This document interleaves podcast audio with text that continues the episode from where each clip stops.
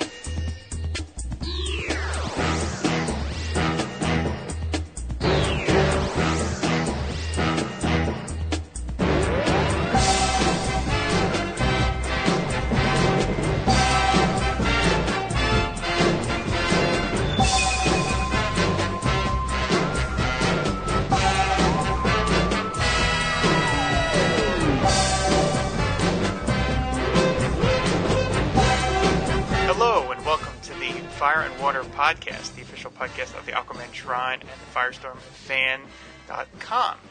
We are your hosts. I am Rob from the Aquaman Shrine, and my co-host is the Irredeemable Shag. Say hello, Shag. Woo! Hello! Super high energy late at night. He's got the Mountain Dew or the Diet Sun or whatever he's drinking, and he's ready to go. It's Diet Sun Drop. It has more caffeine than Diet Mountain Dew. I mean, we're not talking energy drink level. I mean, I'm not that crazed. I'm not like, you know. And actually, it has less than a cup of coffee. But anyway, as far as sodas go, it's like almost the legal limit to still be considered a soda. It's technically a controlled substance, which is fantastic. It's good, almost good podcasting juice. And I'm drinking it out of a Firestorm Toon tumbler. So, you know, represent, buddy. Ladies. I'm kidding, of course. No women listen to this show. Anyway, yes, we are back for another episode because you demanded it, true believers. This time, we are going to be covering a much-beloved storyline from the Justice League of America and All-Star Squadron, a five-part team-up. Well, Shag will get into that in a moment. One of the reasons we wanted to cover this is because, frankly, I got tired of the incessant whining of most of you out there complaining that, there's some, lopsided coverage. Anytime we gave Aquaman a little more prominence or Firestorm a little more prominence, or I always make sure that Firestorm doesn't get more prominence. It's complaints, you guys are out there with, your levels and you're checking things down by the second. Hey, Firestorm. So this time we decided let's just do a storyline that involves both characters and we can just sort of go back and forth and there won't be any sort of lopsidedness in this episode. So this is the fair and balanced episode of the Fire and Water podcast. All right, folks. As unusual as this is, I'm actually going to be the voice of reason for a moment. Truthfully, where this comes from is we got a great letter recently. I think we read on the last show saying, "Hey, why don't you guys cover an old storyline? Why don't you give us a little history lesson?" And Rob and I were like, "That's a great idea." So that's where this comes from, and that whole fair and balanced nonsense that Rob just made up. But yeah, I mean, we thought that's a great idea. So this is sort of your DC Comics history lesson. There you go. Exactly. One thing I wanted to mention just right off the bat before we even get to this, and once again, I said we're gonna try and keep this episode, sort of tight. We said that we're gonna do that the last week and the last episode. And last episode was the longest one we put out, so I'm gonna try again. But I did want to mention this just offhand because it's kind of boring technical thing, but stick with me here for the next approximately 45 seconds. Last episode, there was some accidental, four-letter words in the show, which I had not intended to leave in. That was Shaggy's got a potty mouth. Yeah, Shaggy's got a potty mouth. Shag's the one with the children, and yet he's talking like a sailor. And he cursed at one point and instructing me to edit it out, which I promptly did. So then, of course, you know, I always listen to the file all the way through, make sure it's okay, and I put in the sound effects and all the other stuff, and put in my backward secret messaging, and then... subliminals, right? Yeah, there it is. And then vote Democrat. So then we put it up, and... I download the show again off of iTunes. I always do that just to triple check, make sure everything sounds fine. So I download the episode off of iTunes just like anybody else would. And I'm listening to it, and there it is. There's this clip that's not supposed to be in there. And I'm like, what the hell happened? So I go back and I edit it. And as you drop the H-bomb, I just want to point out. Well, they can say that in a comic book. I think it's okay. This episode rated T for teen. So I go back and I re-edit the file, and I put it in, I double-check it, and there Shag is again cursing up a storm. So I could not figure out what's going on. So long story short, basically I was having some problems with GarageBand in terms of the files being overwritten and not being overwritten. So I finally did figure it out. I put up the correct edited one. But of course, there was like a day or so where the sort of booby episode, as we'll call it, was downloadable, and was apparently downloaded because a couple of you guys mentioned it in the comments. So for those of you who have that episode, you should rest assured that that episode is now, in fact, like a rare and soon to be collector's item. Collector's item, because it doesn't exist anymore. So years from now, when the Overstreet Price Guide starts including comic book-related podcasts in their book, they will list that episode as a super rare, valuable episode to have, because it features that clip that shouldn't belong in there. So for any of you that didn't expect that word, I apologize. And I didn't want us to get in trouble with iTunes, because you have to mention that the show is explicit if it has that kind of word in it, and I didn't. And you could actually get kicked off of iTunes for doing something like that. So I don't want that to happen, obviously. So that was just a weird technical thing, and my apologies to anybody who's maybe, put off by it. I don't think anybody was, but in case you were, my apologies. And I will, quadruple check this episode before it goes out, because, Shag just curses up a storm. I mean, that's just the one I didn't catch. He's generally cursing through every 10 minutes, so I have to constantly edit out. That's just the one I missed. You should have heard me before we started the show tonight. It's like whack-a-mole. So so anyway, I'm already blowing my own promise. That was not 45 seconds. That was much longer. So let's just go and move on. My turn. Now I'm going to talk about how absolutely geeky I am unintentionally. I think we already know that, but all right. Well, a good point. I'm sorry. How absolutely geeky I am at the moment. So, for those of you who don't know, I live in sunny Florida, and it's not so sunny right now. It's actually kind of cold. It's almost like in the 50s down here, which is freezing for us. God. Seriously, dude, I can't. If I had a day, I can't wear shorts and flip flops. That's not cool. Anyway, so I threw on some pajama pants, and I was looking for a blanket, and I found a Snuggie. Sorry, they're ridiculous, but whatever. I needed my arms free to be able to manipulate all the podcastiness that's going to happen here, and I threw on, completely by coincidence, a matching pair of pajama pants and Snuggie, and they are the DC Comics ones, where it's all these cool logos from the comics. Like, it's got the Justice League of America logo, the Green Lantern logo, the Martian Manhunter, Red Tornado, Flash, Aquaman. What is that doing on here? That's just crap. That makes it cool. That makes it... Oh, that's just on my bottom. Okay, that's fine. Anyway, Hawkman and Green Arrow. It's these cool pajama pants. They're like black. I got them with crazy colors and stuff. Anyway, it turns out the Snuggie matches it too, so I'm like extra super goobery right now. Sorry, ladies, he's taken. But I am warm, so that's what matters.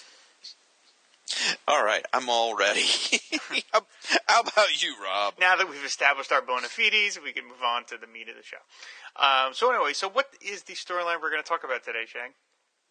We are going to talk about, drum roll please, Crisis on Earth Prime. This is a pulse-pounding crossover, folks, that spanned 5 comic books back in good old 1982.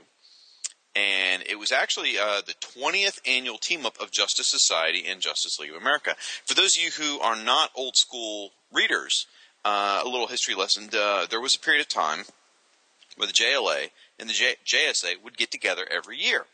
And it became a huge tradition. And usually it would be like a 2- or 3-part story. After a while, it kind of became a big deal. It's like everyone got excited for the JLA-JSA crossover. And it was always appeared in the JLA comic because JSA didn't have their own comic at the time.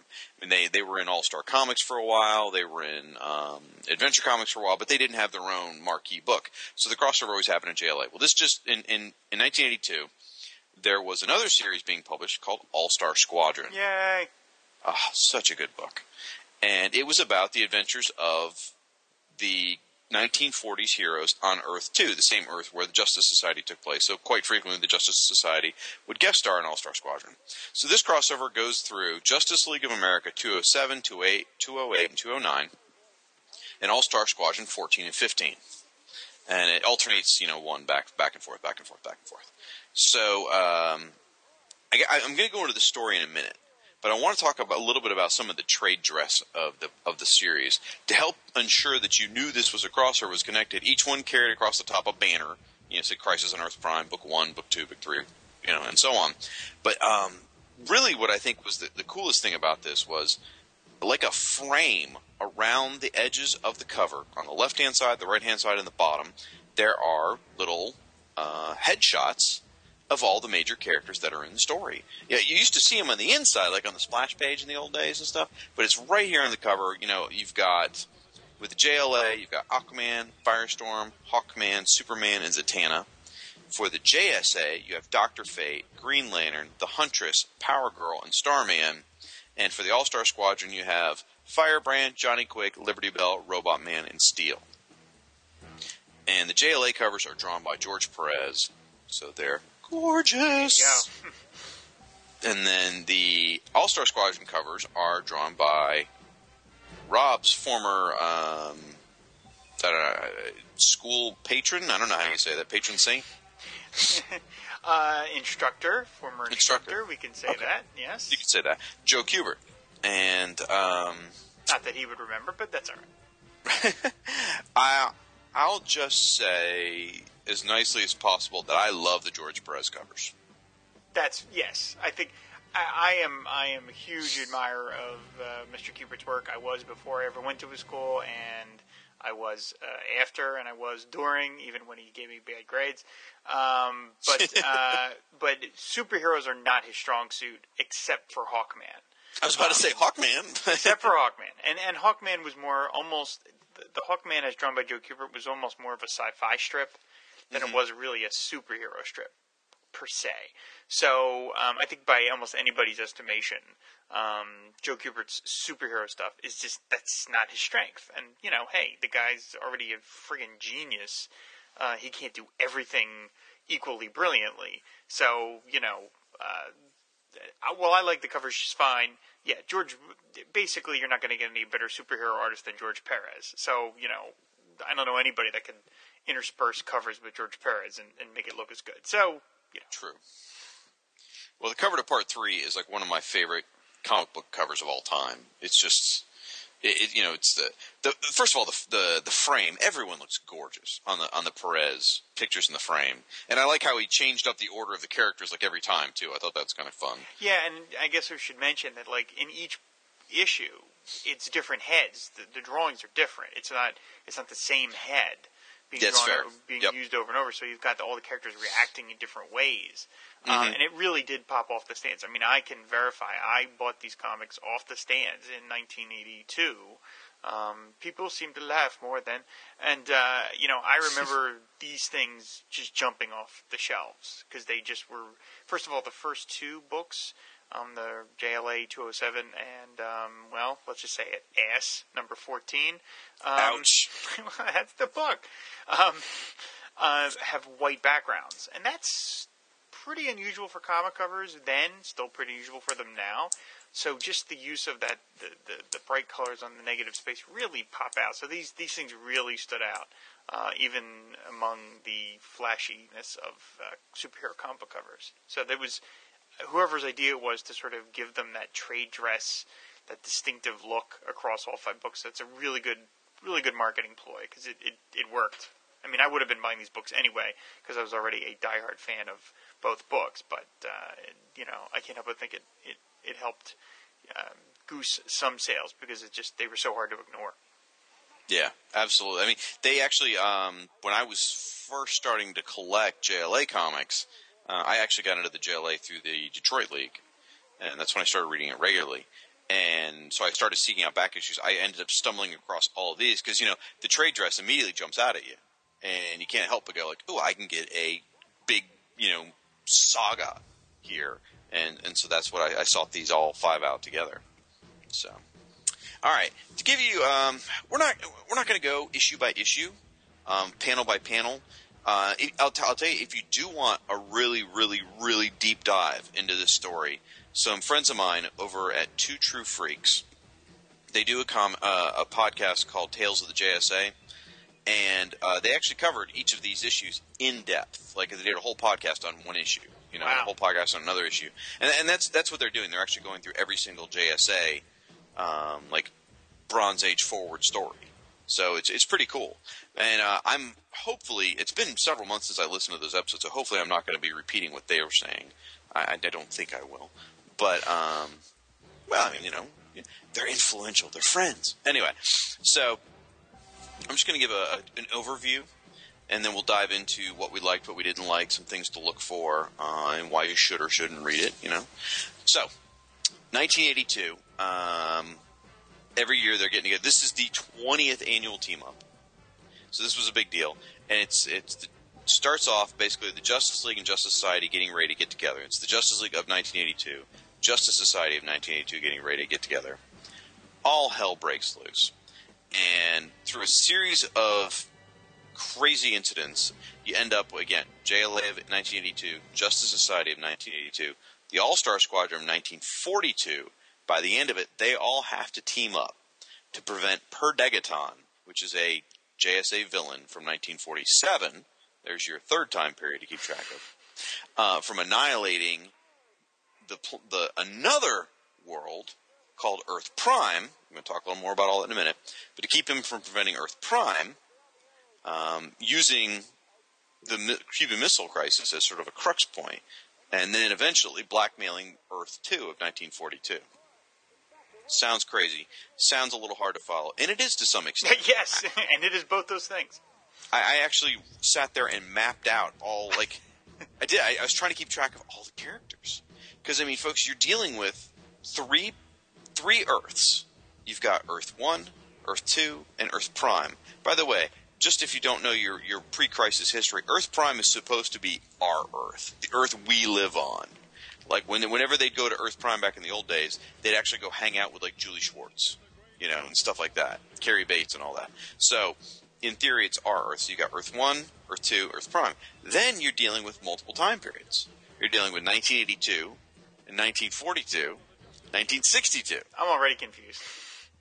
And then, for good measure, let's throw in 1947 in limbo as well. So it's a huge, epic, sprawling saga, folks. Just to sort of give just some of the brushstrokes.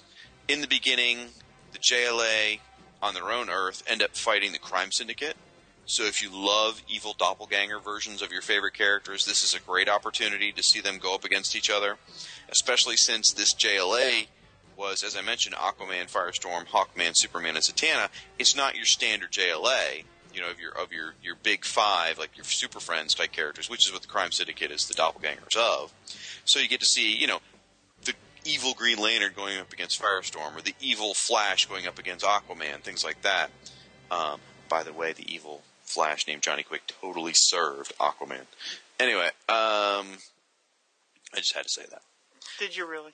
Yeah, I guess it's even in my notes. The JSA find themselves in limbo, which is where the Crime Syndicate has been held. and they have to figure out their way out of there. There is a Rick Springfield reference, which, you know, I mean, if it's 1982, you got to talk about Rick Springfield, right? Yeah. Okay. And again, I'm just doing brushstrokes here, because if I were to go through and tell you this happened and this happened and this happened, we would be here all day, and you'd be thoroughly confused because of all the world jumping. There is a tremendous amount of world jumping. I mean, the first issue alone, the JLA start off on their world, the JLA then go to 1982 on Earth 2, and then they go to 1942 on Earth 2. Meanwhile, the JSA are in Earth 2, 1942, and Limbo. Okay, you confused? I thought so. So, there are a series of permutations there. Then you jump over to All-Star Squadron number 14. I'd say about half this issue is a setup for another scenario. The All-Star Squadron is dealing with a foe called... the Magnetic... You know what is he? The Magnetic... Something? Oh, no. Yeah, well, that's his tagline. You know what his name is, though. You really don't know? It's actually, it's almost like they designed this issue just to make my job difficult. His name is Nuclear. Is Nuclear. That's right.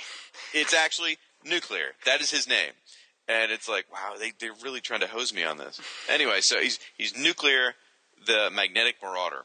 So there's a lot of it's just the All-Star Squadron fighting him. But then the other half of the issue is telling you how Per Degaton, which is just known as Degaton in his hometown in 1947, he's like this little measly or mealy lab assistant. And he's helping the scientist build a time machine. And he ends up basically killing the scientist and taking his time machine. And that's how Per Degaton always ends up getting his time machine and traveling through history and screwing with the JSA. I mean, he has a history of doing this. I mean, he did it back in the old days in the original comics in the 40s. He's appeared in an earlier issue of All-Star Squadron. He appears here. Heck, he appeared a year or two ago in the Justice Society comic book, in post, Infinite Crisis times. So he's a continually reoccurring villain who comes from 1947. And he doesn't have any specific powers. I mean, he's not superpowered. He's just... Super dickery. Yeah, I mean, he's just kind of your classic would-be world conqueror, which is, you have to admire the chutzpah of that, of just, this little guy just as soon as, I'm going to be the leader of the world just because I have a big brain or something. Like, wow, okay, confidence. Oh, he's totally a fascist, he's a ginger-haired Hitler. It's kind of what it boils down to. So, sounds like the worst children's book ever. Ginger-haired Hitler. Sit down and read it with your kids.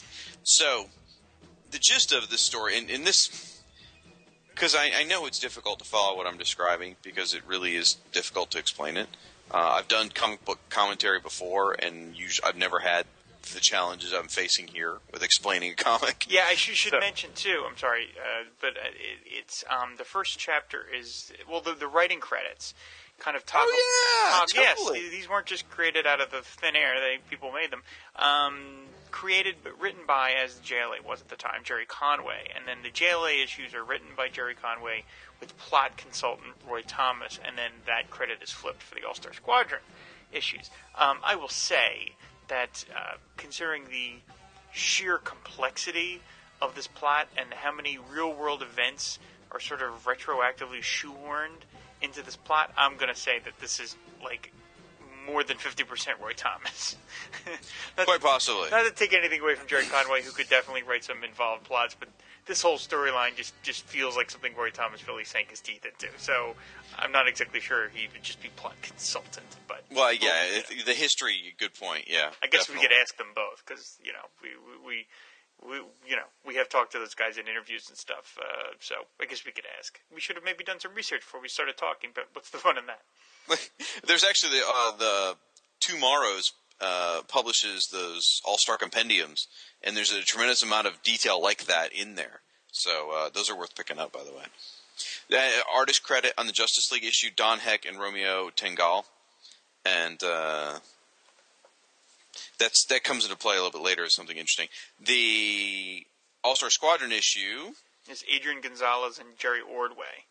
And the pages are gorgeous. Jerry Ordway and All-Star Squadron is a magic combination. I mean, it's where he belongs. He should be living there. Yeah, he's really the perfect guy for that book.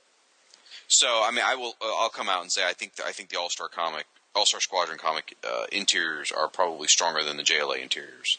Although I think Don Heck did some of his better work in the JLA. I've seen some Don Heck that I've been like, eh. But he did, I think, a really, really impressive job on his JLA issues as far as compared to what he's done and other stuff. I mean, the sheer amount of stuff they cram into these issues, both visually and plot-wise, is pretty staggering. I mean, if they try to do this plot in today's comics, this would be 3 years. Oh, yeah. This, you know what I mean? Like, this would not be 5 issues over 2 titles. This would be a 3-year-long event. I mean, this was truly epic. I mean, just as I described, all the different time periods. And then, without even getting into the more detail of it, but there's also alternate time periods. Like, Earth 2, 1982, so modern day at that point, Earth 2, at one point is devastated by a nuclear war. And, you know, there's mutants living there and stuff. So, I mean, there's not just the alternate, there's not just different Earths and different timelines, or time periods, there's also timelines. So there's a lot going on. The crux of the story, where this gets into, is in the All-Star Squadron, where Per Degaton goes to Earth Prime, goes to 1962, during the Cuban Missile Crisis, and steals all the nuclear missiles from Cuba. He gets the Crime Syndicate to help him. But that's where the crux of this whole thing comes from. That's where really you get to the meat of the story. He goes to Earth Prime, they steal all the missiles, they take him to Earth 2, and he threatens Earth 2. Because the majority of the story takes place during World War II on Earth 2. That's the majority of the story where it takes place. So in the All-Star Squadron issue, steals the missiles, takes them to 1942 with the Crime Syndicate, and that's where the blackmail starts. Real quick.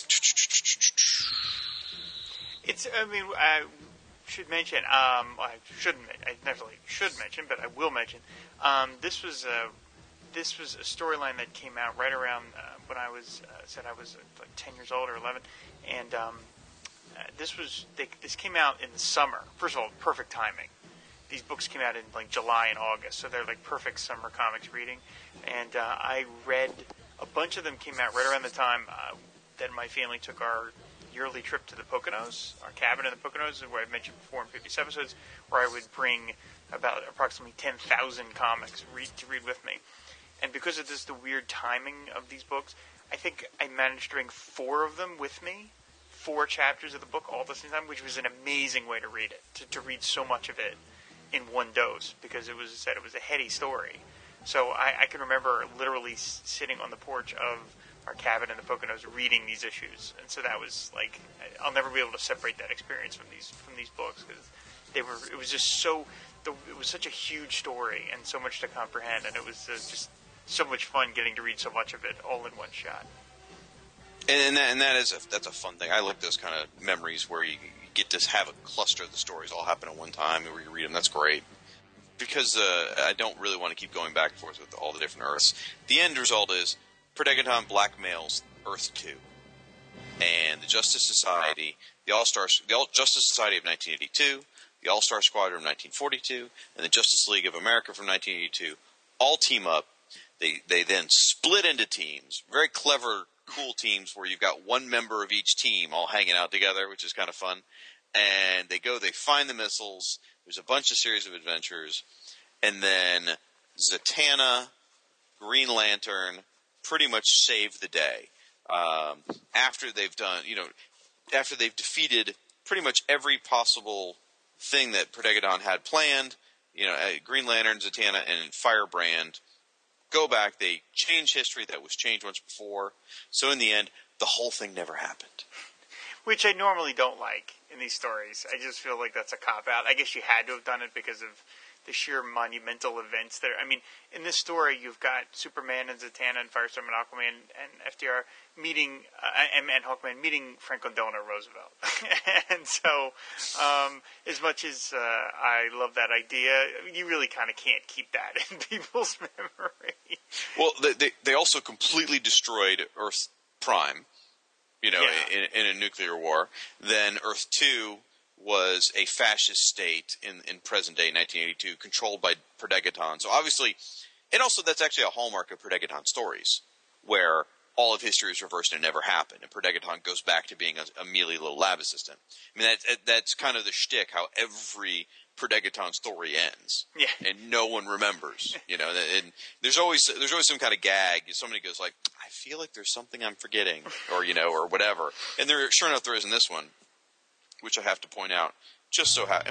We're going to do a dramatic reading here. The last two pages of the crossover. It's Firestorm and, oh, that's right, Power Girl, baby. Mm-hmm. Firestorm says, hey, lady, I've been trying to get you alone all evening. She says, I'm sorry, Firestorm. Guess I'm just not in a party mood. It's the weirdest thing, but I feel as if we've narrowly escaped some fantastic tragedy. That's crazy, isn't it? Of course it is. But even so, put your arms around me, Firestorm. I need some holding. I tell you, man, my boy's got game. I have to say, that's a good way to go out, you know? That's a good... Anytime you're ending a world-saving adventure with scoring with Power Girl, like, that's a good day. Shh, man. I got to meet FDR, save the world from the nuclear destruction, and I'm getting some action with Power Girl. That's... Hells to the yeah. I love her hair too. She's got that total 70s, you know, late 70s, early 80s, where it's sort of off the shoulder but not too short, and it's all flipped up. You know, it looks like the girl from that 70s show. But it cracks my ass up. I just think it's hilarious. So I guess to give you my overall opinion of the story, when I read it when I was younger, it was like the greatest thing I'd ever read. Reading it now with a lot of hindsight, if you contextualize it, it's still very enjoyable. And by contextualizing, I mean you got to put it in context.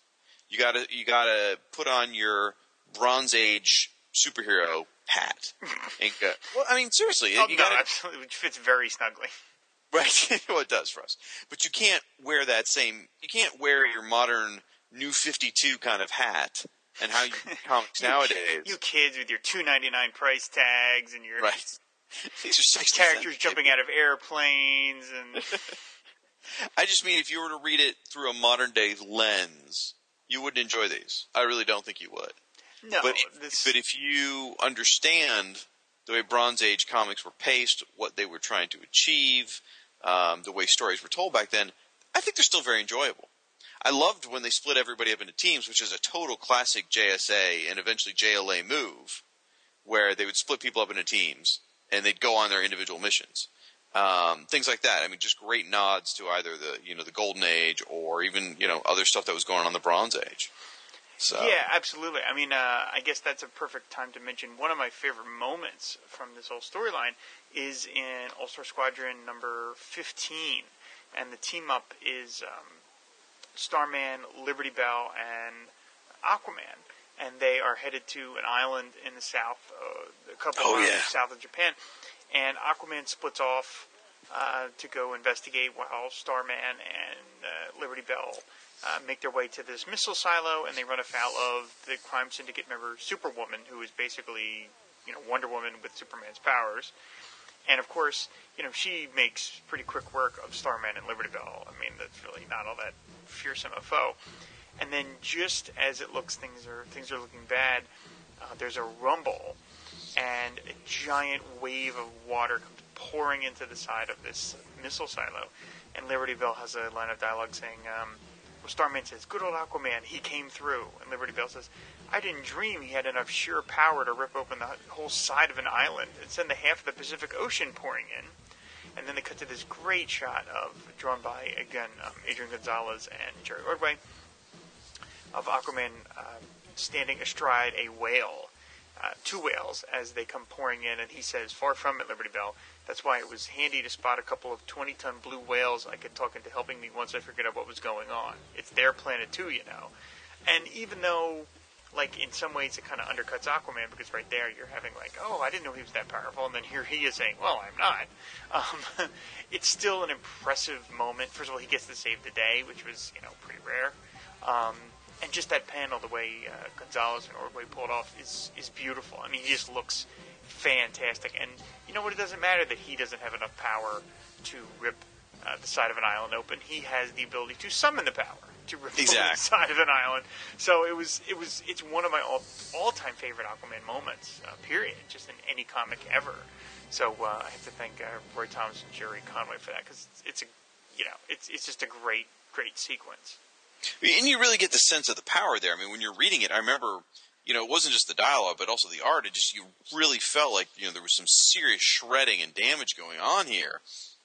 And then the shot where he's coming in the whales is just, it takes up the majority of the page. It's not quite a full page splash, but it's 2/3 of the page. It's really impressive.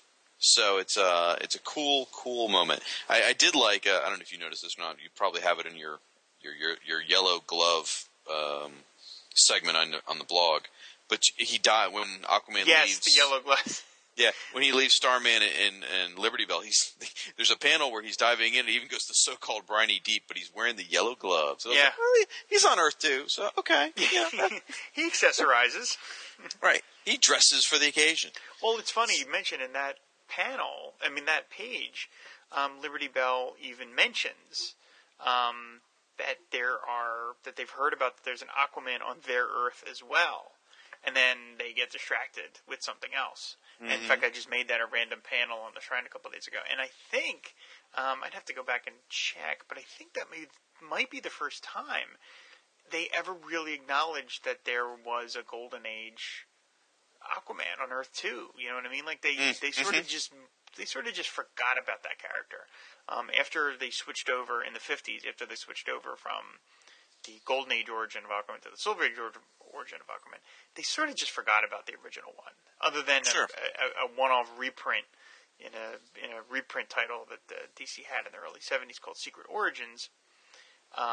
They really just completely forgot about him. He never appeared in JLA. So that was it might be the first modern mention of the idea that there was an Earth 2 Aquaman, because he was from the 40s. So if that was the first mention, we have Roy Thomas to thank for that.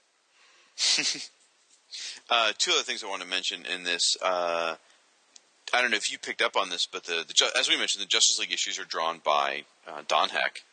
And in this part 3, you get a lot of shots of the All-Star Squadron running around with the JLA, drawn by Don Heck. So you get Steel, the Indestructible Man, running around in the pages of JLA, drawn by Don Heck, the man who drew the original Steel series. That's right. And you would think that not too many years later, Aquaman would, of course, be in the Justice League with Steel's grandson. That's true. The second Steel. But it's just kind of neat to see Gerry Conway and Don Heck working on Steel again, together. Yeah, absolutely. Because they're the writer and artist that created Steel. So that was kind of cool. I have to mention this before I forget it. There is a moment I love in this book, and it's a Firestorm moment. I mean, it's from it's from book 3, which is JLA 208, where they get the JLA gets their first view of Per Degaton via a video transmitted image, and Aquaman says, well, first of all, Robot Man is asking, who is that? And Aquaman says, it's the man whose statue we saw in 1982 on Earth 2. Zatanna says, we were right. Liberty Bell, something about him seems so familiar. Firestorm, he's a nutcase, Liberty Bell. All nutcases look alike. I didn't know Ronnie Raymond practiced phrenology, and that you could sort of, people's brain, people's skull shapes determine their personalities. He's right. They all do look alike. I think if Martin Stein had been in that panel, he would have been like, "Oh, Ronald." We are seriously lacking some Martin Stein voice of reasons in here, but that's okay. Yeah, there's too much else going on. That would have just confused people. Speaking of confusing, the one thing I had trouble reconciling was the scenes where Skeletor is attacking. Why you didn't actually see Skeletor working hand-in-hand with Per Degaton? You know? Skeletor? Yeah. I'm looking right here. In book 3, Skeletor's fighting Superman, right? Shag. I think I need to explain to you.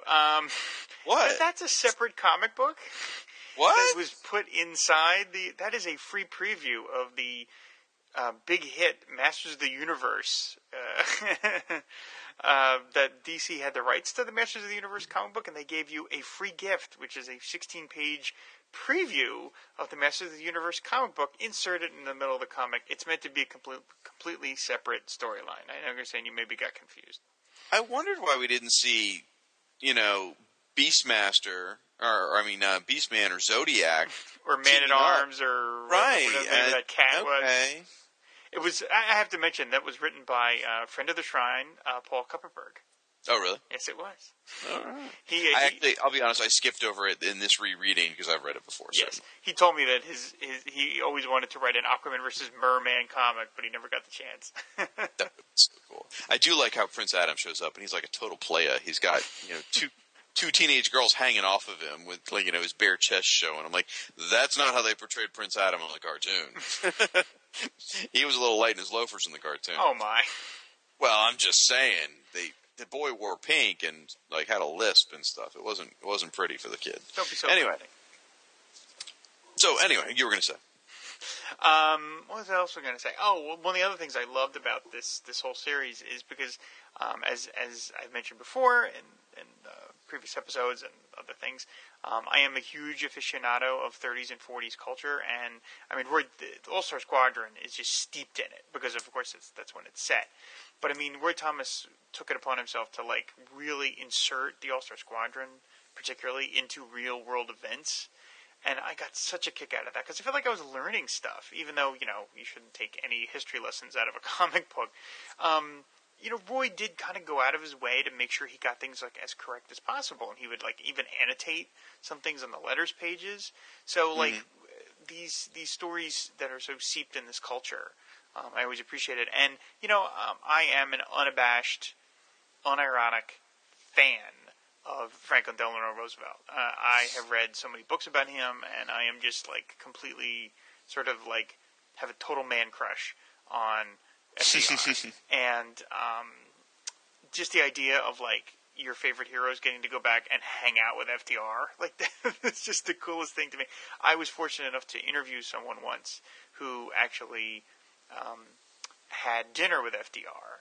And I just couldn't, once that person told me that he had dinner with FDR, that's all I wanted to talk about. I was just well, wait a minute. I just couldn't believe that I was basically one Kevin Bacon step away from Franklin Delano Roosevelt. I just couldn't, I just couldn't believe it. To this day, my father was alive during, my father is still alive, thank God, but my father was alive during FDR's presidency, and he was old enough to remember FDR's presidency. And, I still can't, reconcile that, because FDR seems like this towering figure of history. And it's hard for me to reconcile that, my dad was alive during FDR's time. It just seemed, It just seems well, my dad's real. FDR is this sort of, construct, this giant thing out of history. Well, he's like a George Washington, Abraham Lincoln. He's an icon, not something you could get close to. Yes, that's a great way of putting it. So it was just, I just love the idea of having these heroes interact. And there's even a moment where Zatanna pauses to herself and just finds this man hypnotic. She's just like, I cannot believe I'm in this room with Franklin Delano Roosevelt. The guy is everything that the history books say he is. And that's a great moment because when you think about all the crazy crap Z has seen over the years, you think nothing would faze her. But that just the fact that they took the time to do that little moment, I really appreciate it. And it's one of my favorite little character beats. In a book that is bursting to the staples with plot, the fact that they took the time to do those little character beats, like the thing at the end with Power Girl and Firestorm that Shag mentioned, and then the bit with Aquaman and the whale, just all those little moments. It really is like a great primer of superhero comic book storytelling, and then it's got this incredibly outlandish plot, but yet still had time for these wonderful character moments, and to me, it's in a lot of ways, it's it gives you it's like a complete superhero meal. It just gives you all the little bits that you would want out of a multi-arc superhero story, and it's got characters up the wazoo. So, I mentioned there's three teams. Really, if you look at it, there's four teams because you get again the JLA, you get the JSA, you get the All-Star Squadron, and you get the Crime Syndicate because they're featured very heavily throughout the whole thing. So you've really got four different brightly colored teams going at it. Yeah. So if you are a fan of the JSA and you are not somebody who's been reading comics a long time, I would highly recommend All-Star Squadron. It's probably the best untapped JSA comic out there for you. Yes, it's a great comic from start to finish. You get a lot of JSA characters. You get a lot of JSA moments. Such a good comic, man. It is on my list of things to create blogs about. Yeah, I totally, when my friends over at Two True Freaks started this Tales of the JSA podcast, truthfully, the whole point of it was to do an All-Star Squadron podcast. And I was so jealous. Secretly, I hate them both. Because I'm not part of that on a regular basis, I'm just saying, I'm a little bitter, but it's such a good comic. It really is. And I like what you mentioned about the history lessons, because quite honestly, being as young as I was when I read these, this was probably the first time I was exposed to the Cuban Missile Crisis. I bet it was. Yeah, when you think about it, it probably was from me too, as far as I know. I mean, I don't remember it, but like I said, Roy Thomas did make the effort to get those things as right as possible. And I remember even on the letters pages, people would sometimes say, hey, you know what, you got this a little wrong. And he would generally, if he was wrong, he'd own up to it. He'd say, oh, you know what, I misled this out or whatever. He did his due diligence in terms of making it as accurate as possible, as much as you can when you're inserting costume superheroes into it. Mm-hmm. One random little note I have here. It's kind of funny to me. As I was reading this, and this doesn't happen to me in comics normally, but every time Superman showed up, I kept hearing the voice actor from Super Friends in my head. I can't remember the guy's name off the top of my head. I'm totally blanking on it. But anyway. Which one? Well, there was a couple different ones. I think it's was it Olan Sewell? Is that the guy? I think he was Superman. There's like a main guy who did Superman, like through the Xanadu. Danny Dark. It might be Danny Dark. That's it, Danny Dark. Thank you, yes. I keep hearing Danny Dark in my head. Coolest name in history, by the way. Totally. I mean, not only does he have an incredibly cool job on the voice of Superman, but his name is Danny Dark. I mean, it's a superhero name, for God's sakes. Or supervillain. But, so, I mean, that kind of rounds out my coverage of this. It's a great comic. It's still fun. You need to read it with Bronze Age filters on, and if you can do that, I think it's a blast. Yeah, absolutely. It said it's got it's got all the little characters, got some great moments. There's some definite humor to it. I mean, there's a part in part two where, of course, or actually part three, where the JLA and the All Star Squadron, once they run into one another for the first time, do as most superheroes do, is they start to fight. And after a couple of quick punches back and forth, they start to march towards one another, and Superman just gets sick of it all and yells "no" at the top of his lungs. His super shout powers. And it's like a great moment where Superman's sort of like having to school his other heroes, like, you bunch of children, knock it off. Yeah, and except I just read these issues over again before in anticipation of this podcast, which is the most amount of research I'm going to do. And even though I like to think of myself as smarter than I was when I was 15, I still was like, wait a minute, what's going on? Like, I'm trying to follow this plot, and at a certain point, it doesn't matter. It's just like, you know what, we're here, now we're there. Again, the jokes are pretty funny. There's a great aside. At one point, Per Degaton is doing some giant speech about how he's going to rule the world, and you actually have a little moment in the background where two of his henchmen are goofing on him. Right, absolutely. You think he's crazy? No, he's just passionate. He's just passionate. Yeah, that's like a great little detail. Like these, one other thing I did want to mention is. For people that aren't familiar with the Crime Syndicate, the punishment that the JLA and the JSA meted out to the Crime Syndicate was they put them in another dimension, interdimensional limbo, where they will never age. And so they put them in this sort of like stasis bubble, and there's this cool thing where they're it's written in all different languages, like, don't come near this bubble, don't free these people. It's like, no matter what they say, don't give them candy, don't let them go. But the funny thing is, every time they would show those, and every so often, I think they would, like, an artist would work them into like a random panel If any time, and it wouldn't have to be connected to the Crime Syndicate, but sometimes they would just have a story where some superhero's in another dimension, and you would see the Crime Syndicate still sitting there, like a decade later, just sitting in this bubble, and like the heroes gave them nothing to do. They're just sitting in this bubble, just staring at one another, essentially for eternity. And not to be like too, like base, but when I was a kid, I was like, well, what do they do for food? There's no bathroom. Like, what are they doing?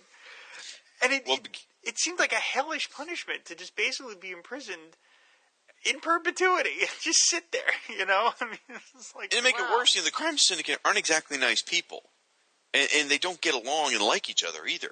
So it's not like you're being trapped with your friends. You're being trapped with really horrible people.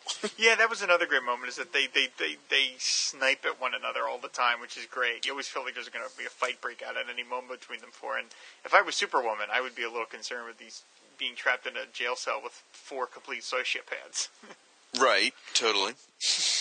Although I have to say, I've never really thought much of Superwoman. But I'm looking closer at this George Perez cover. She's pretty hot, man. Well, George Perez certainly knew a thing or two about how to draw a alluring woman. I think he does. Yeah. Yeah, it's... oh, I'm sorry. Go ahead.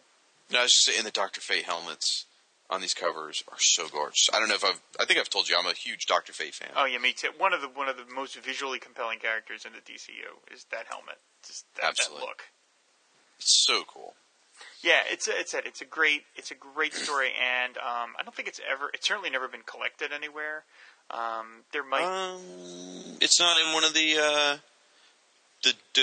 JLA, JSA trade paperbacks they've been doing. I don't know whether it is or not. I doubt it, just because then they would have had to include the All-Star Squadron, and then that's like a huge chunk of your book. But I don't know. I don't know offhand whether it's ever been collected. But even if it has been, you can get these issues for virtually pennies on the dollar. I mean, they're not so true. They're not valued. They're not valuable by any sort of monetary standard. So if you ever see them at a Comic-Con, we definitely suggest picking them up, because they are a blast. And again, they've got Aquaman and Firestorm, so they're right in our wheelhouse. And so the character combos are interesting and diverse, and you learn a little bit about history. You get some great artwork. You span several different time periods. You've got sort of 20 ongoing characters at any given point. So it's pretty amazing, and it's comic book storytelling that isn't done anymore, because. That if they did this today, this would be a 3 to 4 year event. So there'd be the main JLA book, then there'd be a mini series running alongside of it, and then you'd have the JSA book, the backstory of Per Degaton. I mean, it would just be amazing. So, so these are great books. This has not been reprinted. Crisis on Multiple Earths, which is the series of trade paperbacks which reprints the JLA JSA team ups, has not gotten that far. They've gotten up to volume 5. But they have not, which covers, I think, the crossover right before this one, the one where they're fighting the New Gods. So if they do a volume 6, it'll be in there. But otherwise, you can the other guy in the show, I don't remember his name, said you can pick them up dirt cheap and enjoy them. Yeah, they are a lot of fun. Rob, that's his name. Rob. Thank you. Yes, I didn't want to say it over the air. So anyway, so that's going to end the first half of the show. I hope you enjoyed the look back. When you come back, we are going to talk about some of our favorite superhero-related blogs and some pals of ours. In the meantime, enjoy this musical interlude, and we'll be right back. Call the roll. Call the roll. Call the roll. Call the roll. Call the roll of the Justice League of America. Superman! Here! Aquaman! Here! Wonder Woman! Here! Flash! Here! Metamorpho! Here! Plastic Man! Here! And Batman! Here! Yeah, here they come. Hey, look out, chum, it's the Justice League. The Justice League. Superheroes all always on the ball. It's the Justice League. The Justice League takes big trouble with a capital B. A super colossal calamity. A tremendous, stupendous catastrophe. To bring them all out swinging. And when they're swinging, man, they're bringing big big trouble with a capital T for any souped up super enemy on Earth or in space or land or sea. Hey, do they put on a show anywhere the four winds blow? When they get the call, watch them go. The Justice League, yeah, the Justice League, oh, the Justice League.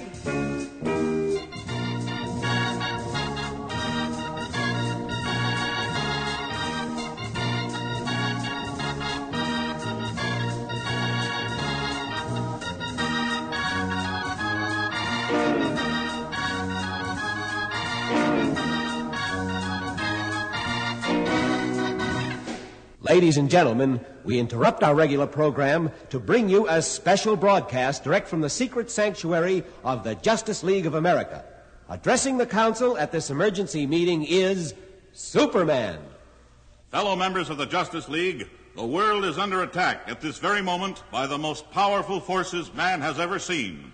Creatures from space, monsters from the depths of the earth, and criminals operating right within our cities, and they must be destroyed before they destroy the world. Operation Lifesaver is in effect as of right now. Are you ready? Yeah. Are you with it? Yeah. Okay, let's go. You know what to do. The whole world's watching and counting on you. And all you people listening out there, everybody, everywhere. Hang on, hang on, hang on! The Justice League is coming. Here we come, hey, look out, chum, it's the Justice League, the Justice League. Superheroes all always on the ball, it's the Justice League, the Justice League. There's big trouble with the capital B, a super colossal calamity, a tremendous, stupendous catastrophe. And here we come out swinging, and when we're swinging, man, we're bringing big trouble with the capital T for any souped up super enemy on Earth or in space or land or sea. Hey, do we put on a show anywhere the four winds blow? When we get the call, watch us go. The Justice League, yeah, the Justice League, oh, the Justice League, that's the Justice League. Welcome back to the Fire and Water podcast. Thank you for listening to part one, which was our look back at the Crisis on Earth Prime crossover. And then part two of the show, we're going to talk about some of our favorite superhero and comic book related blogs. So, Shag, why don't you take it away? Sure. We just kind of figured we're doing sort of a JLA themed episode.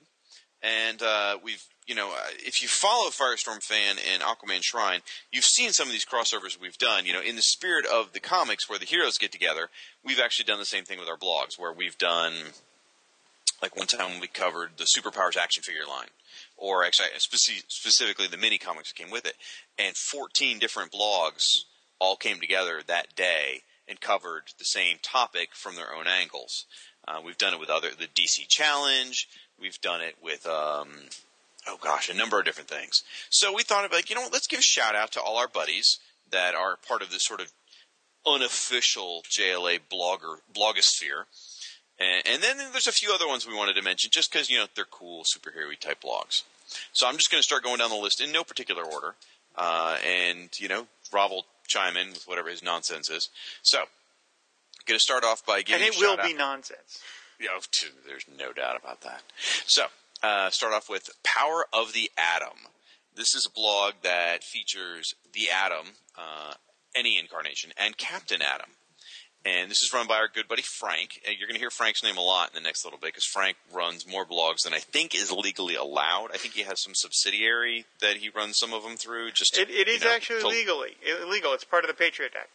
Oh, okay. I thought he was laundering some of his blogs just to, you know, keep it under the table. But it was originally started by another gentleman by the name of Damien that some of the bloggers knew, and he moved on to other things, and Frank picked up the ball and ran with it.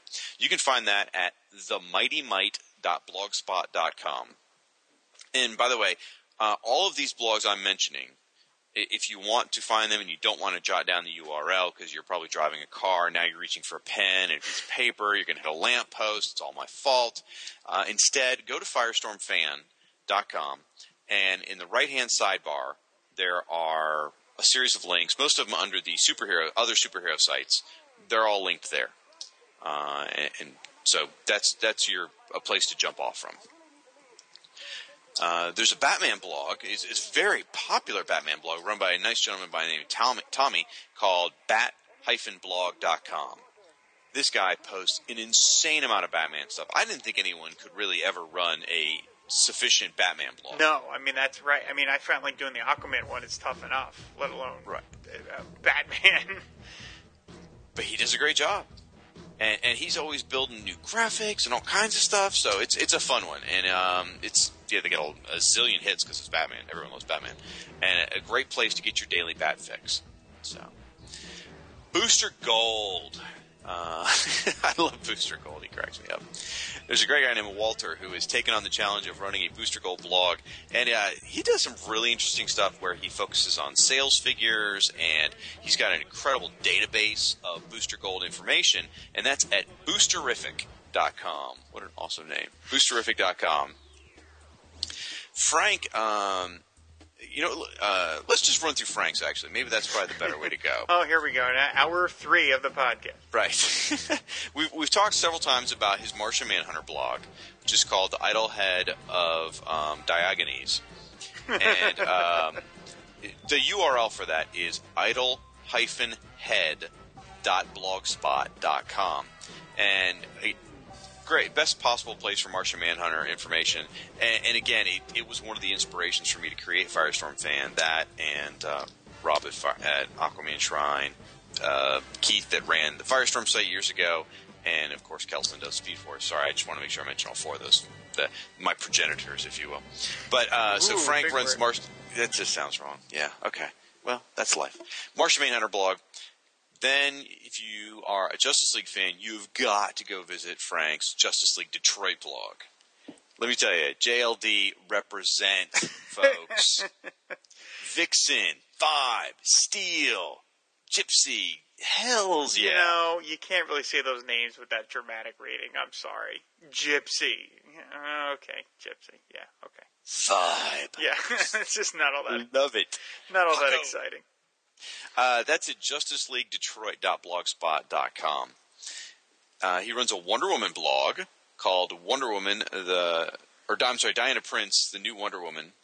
Another character that you just can't, the topic is so monstrously huge. Well, I love how he he covers all aspects of Wonder Woman, but I like how he branded it as like the 70s, white pantsuit Wonder Woman initially, so that cracked me up. But that's new-wonder-woman.blogspot.com.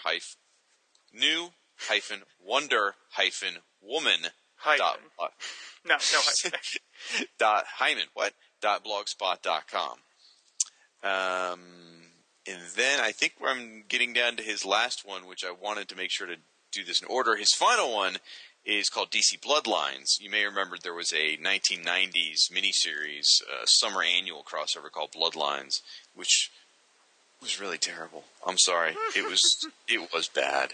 It does not hold up. But anyway, it is not a blog about the Bloodlines crossover. Thank God for that. It is a blog about, basically, because Frank can't possibly contain himself amongst the other 50 blogs he's got. He's got to have a catch-all. And that's where he does Bloodlines, and he'll talk about maybe Suicide Squad or Captain Marvel or whatever he wants to talk about at that point. So that's dcbloodlines.blogspot.com, and he does a really nice recap there of, like, if you want to get a snapshot of what all the comic blogosphere are talking about, he does these great posts where he talks about, this was on Aquaman Shrine this week, this was on Firestorm Fan this week, this was on this other site this week, and it just gives you quick, links to everything. It's a great one-stop shop. So, Doom Patrol. It's like a Talk Soup version of a blog, kind of, just like rounds everything up. That's a good point. There you go. Doom Patrol, My Greatest Adventure, number 80. This is by our good friend, Doug Z, whose last name is an eternal mystery. and he writes for Comic Book Resources and has his own video show. Great guy. This one's not updated as frequently as maybe all the others, but when he's there and the content is great, he gets in touch with the writers and artists and interviews them. So, and he's got a great sense of humor. That's at mygreatestadventure80.blogspot.com. Gotta mention one of my personal favorites is Speed Force. Kelson does an amazing job keeping up with the Flash. I mean, not only is there so much content out there, the guy's really fast. I mean, it's hard to keep up with. That's humor, folks. That's a laugh right there. I'll put in a marker that indicates the humor. Right. It's kind of like holding up the applause sign. Yeah, so people know when they on their iPhones, they'll say, "Oh, this is the humor part." That's at speedforce.org. And, I want to give a shout-out because, truthfully, when these crossovers come to be that we do, it's usually Rob, myself, Frank, and Kelson is sort of like the core people driving the crossovers. So I don't want Kelson to feel left out because we don't actually mention that often on the show here. He probably didn't listen anyway. Jerk. He's off to California being all hippie or whatever. I can barely record through the tears. But no, he's been instrumental in a number of our crossovers, and he's just a great guy.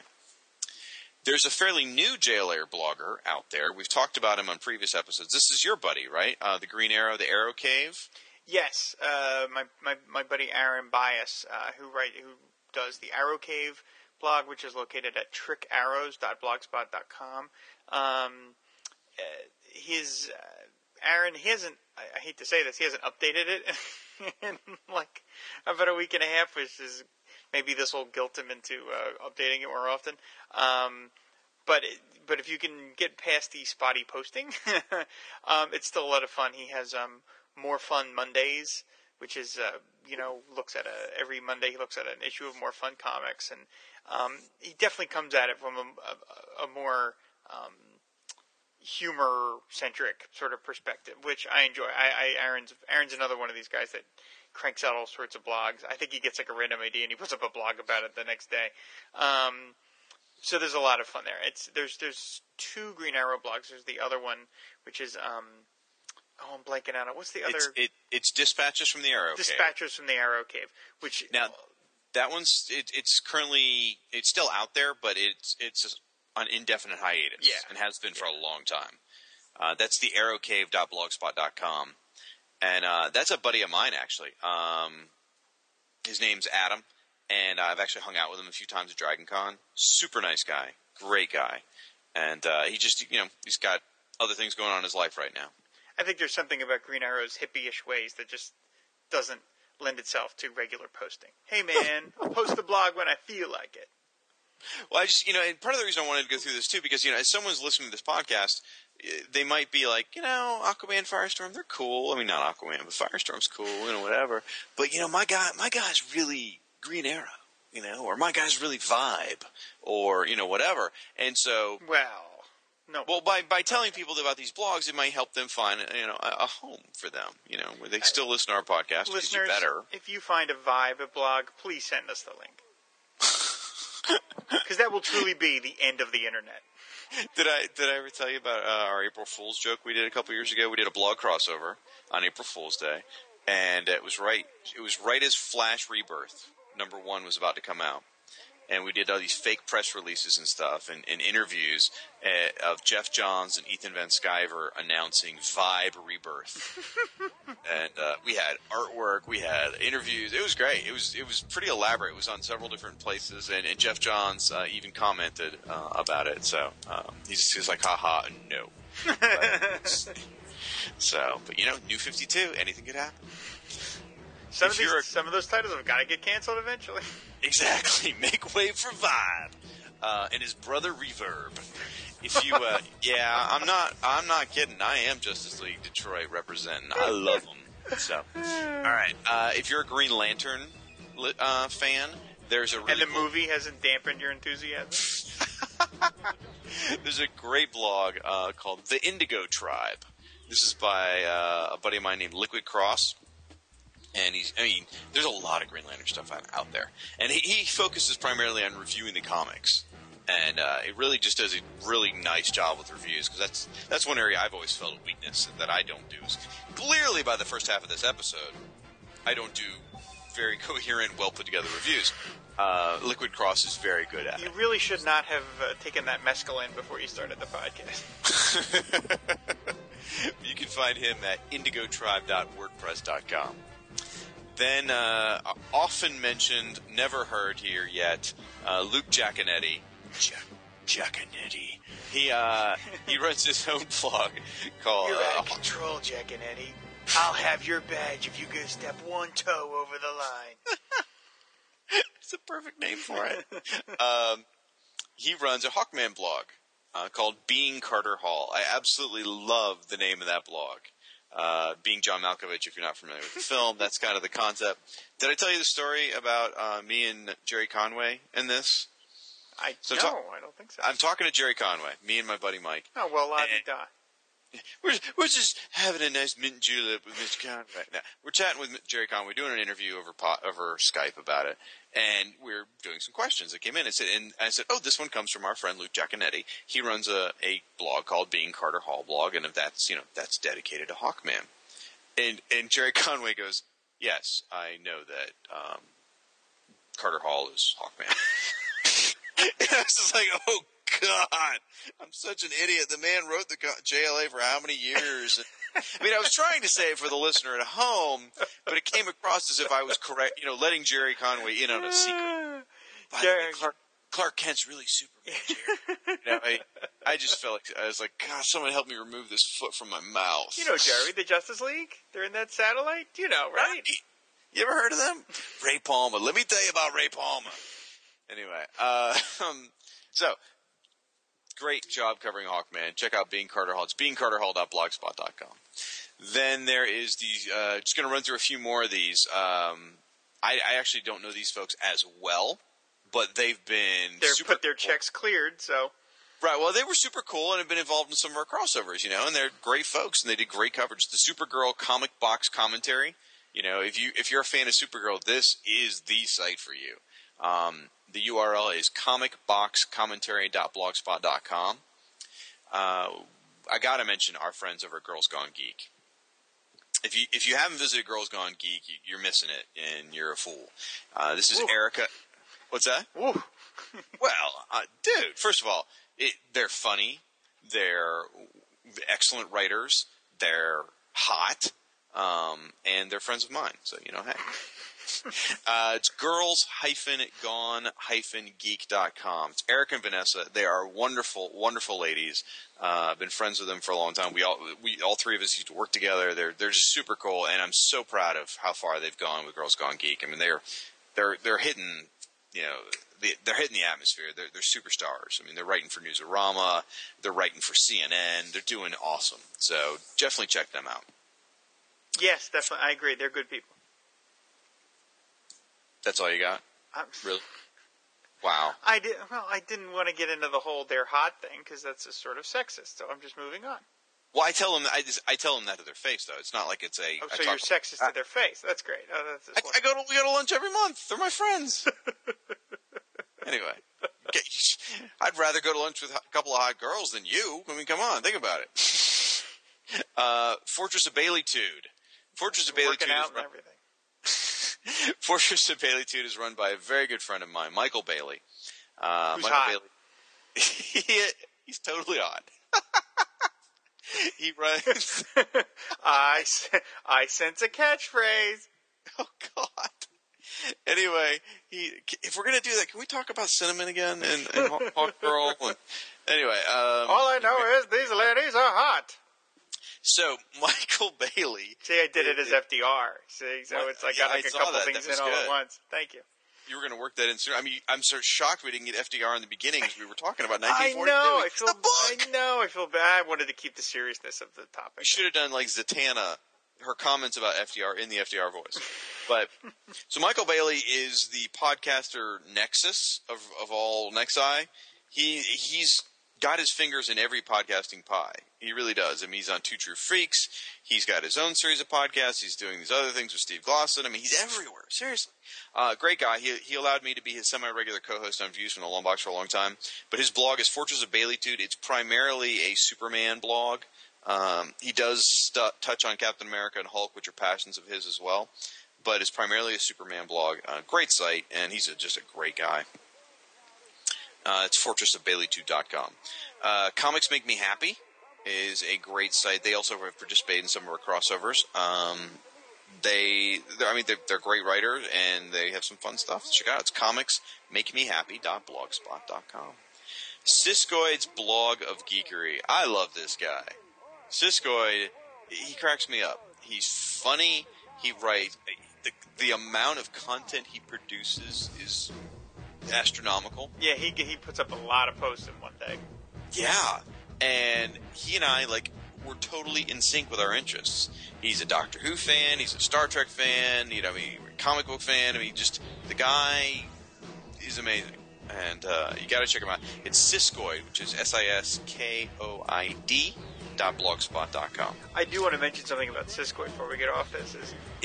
How much I like Siskoid's writing is that Siskoid has a regular feature where he just rips an issue of Batman and the Outsiders apart. Aw, and I love that book. Growing up, I loved that comic, and I still do love that comic, and yet I still love his posts.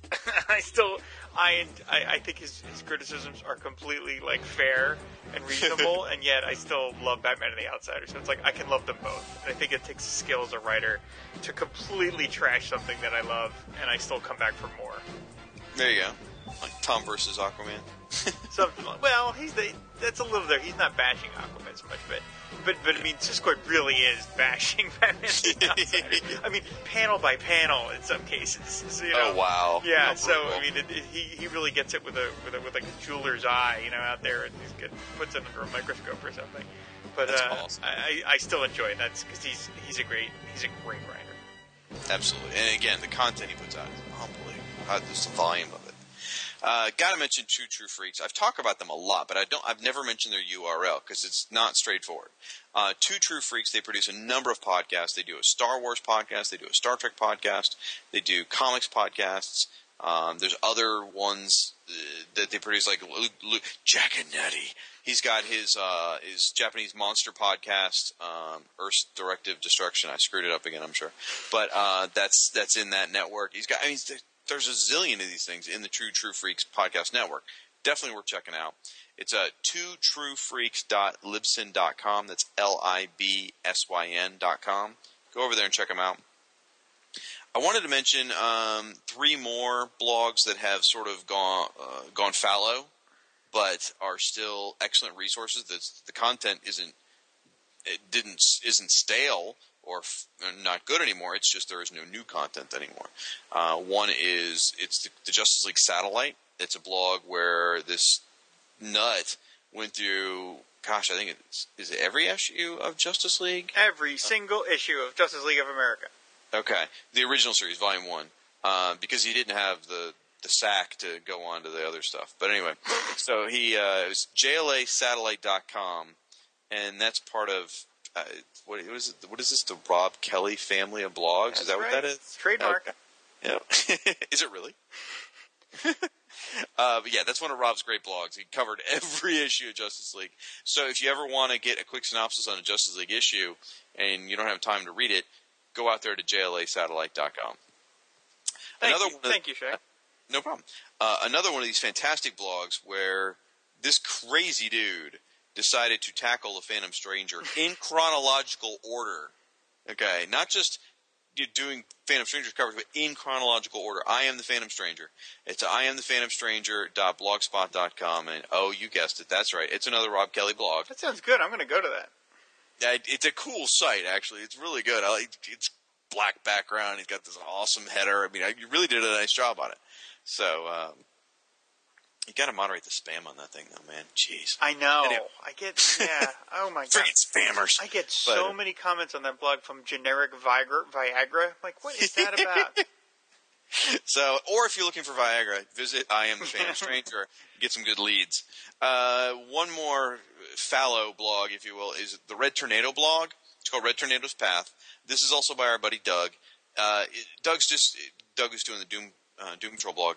He's just got a lot going on, so this isn't one that he's had a chance to really invest his time in. I'm sure if he was able to, he would actually wrestle the Firestorm Empire from me, because he's just about as equally big Firestorm fan as me, but I got there first. So he kind of said, all right, well, I'll do Red Tornado. And so he's got some great posts out there about Red Tornado. He's not producing content for right now, but the content that's there is absolutely great. So definitely check that out. The fact that the blog has not been updated in a while makes it seem sort of sad, which makes it, of course, all that more appropriate for Red Tornado. It's just that tinge of sadness. Aww, I don't mean that as a slight to the character. I just mean it's like... Oh, you sure as hell did. No, that's not what I meant. Yeah, right. We all know Gene Roddenberry stole data from Red Tornado. Anyway, but, I was going to jump into other sort of sites to check out. Did you want to throw any JLA bloggers out there? Well, yeah, if I can get a friggin' word in edgewise during the segment. There is... Oh, dirty blah. There's a great... It's not JLA related, sort of. Well, it is if Alex Ross had his way. There is www.marvelfamily.com, which is pretty much what it sounds like. That is an amazing site, just for the sheer comprehensiveness of it. I mean, it covers every single aspect of Captain Marvel and the Marvel family. It's got like fun facts and downloads, and it covers the TV show, the movie serial, the comics, everything. It is such a fun. It like visually reflects the character. It is a beautifully designed site. I wish I had more time to visit it and just spend. Like, when people have said to me that they've, like, when they first discover the shrine, that they spend hours just going through all the content, like, that makes me feel good, because it feels like it's, like, you know, you're discovering a great book that you never knew existed. And that's what Marvel Family is like. If you are even halfway interested in Captain Marvel, or if you have, like, just a horrible grudge against the character, go to visit, and you will just lose yourself in the content. It's a really great site. Absolutely. Now, I don't think he has a blog on it, but... No, it's a website. But, God, the amount of information in his database, if you will, or just the way the pages are laid out, it's astonishing. Yeah, it's pretty staggering stuff. And there's one other one I wanted to mention, but unfortunately, as I'm looking it up here, it looks like the site is gone. So, it makes me kind of sad. There was a Challengers of the Unknown blog. I just love the idea of doing a blog. Oh, cool, there was. But you go to the page now, and it just goes to some generic, like, web ring page. So it looks like it's gone forever. So that makes me kind of sad. So if anybody out there really loves the Challengers of the Unknown, start a Challengers of the Unknown blog. If anyone wants to start a Doctor Fate blog or a Blue Devil blog... Don't do that. Screw you. Yeah, get in touch... No, I meant screw you, Rob. Get in touch with me, and maybe we co-do it or something. Because I don't have time to run on myself. But Blue Devil and Doctor Fate, my heart belongs there. So. Yeah, for those of you interested in tagging up with Shag, you can see what a great partner he is. So yeah, get right in on that, buddy. I carry this show, so shut up. Because that's so not true. We know they're all here for the Aquaman content, and they just tolerate the Firestorm stuff. But anyway, Firestorm 816, stand up for me!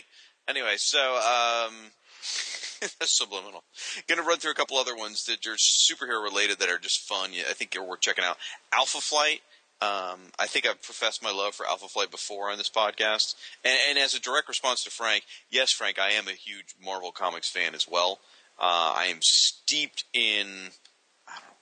30 years of DC love and history, but I mean, it's steeped in as much Marvel as well. So while I may not be able to name every villain of the Fantastic Four, I sure as heck know my Alpha Flight, my Daredevils, and some of my X stuff. So anyway, alphaflight.net. It's a really great site. You'd think Alpha Flight wouldn't have such a kick-butt site, but they do. It's got a forum. It's got news. It's just great. Go check it out if you love those Canucks. Ambush Bug has a pretty funny site. It's you know what? If you like it, I'm not even going to bother to say anything, because if you're one of those cool people that are in on it, the Ambush Bug blog, you know who you are, right? If you're in on Ambush Bug, if you're cool enough to get it and really get it, then you're just going to go to the site. I don't need to sell it. It's I don't even know how to pronounce this word, Fourman. So it's fourhman.com/ambushbug.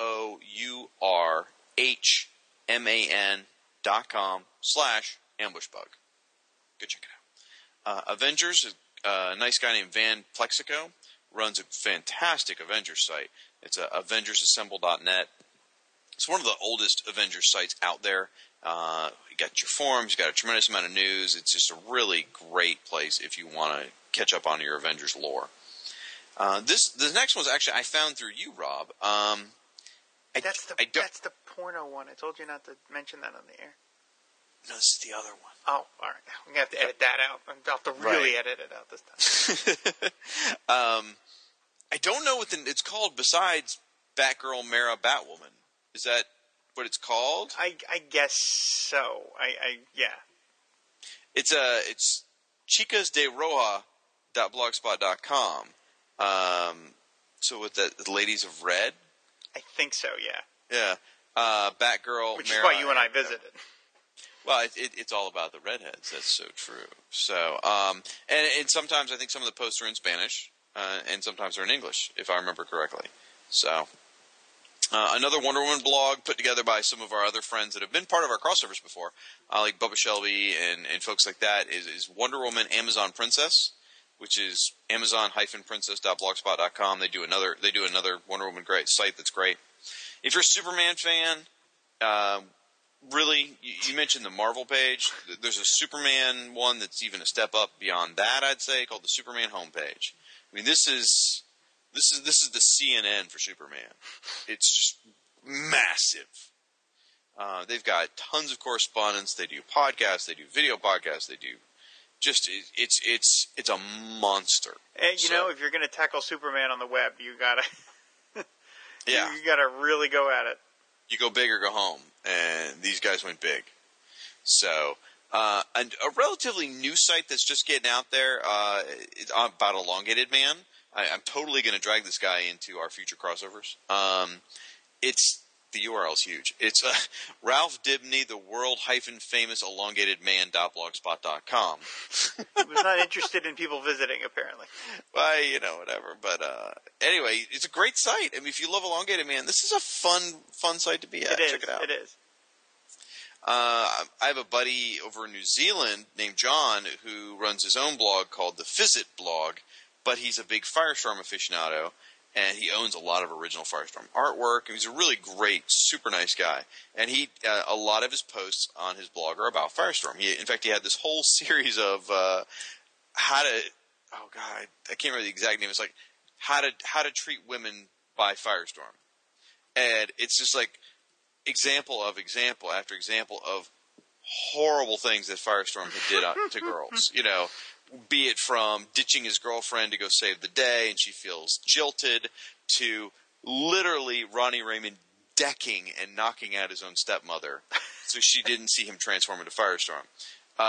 It's awesome. So go to Fizzit, which is FIZZIT-FZAM. FizzitFizam.blogspot.com, and then just click the Firestorm label on the side. Rolls right off the tongue. Well, it's actually a play on Firestorm. Whenever he would shoot his powers, he'd go fazam. Well, one time it didn't work right, and it sort of sparked and went fizzit, like it wasn't working, and that's where he gets the name from. It's clever. It's clever. All right. I'm not saying it's not clever. There is one of my favorite sites. This thing's just goofy as hell. It used to be the Brave and the Bold Lost Issues. Now it's a Marvel 2-in-1 The Lost Issues. Have you seen this thing? I have. I love it.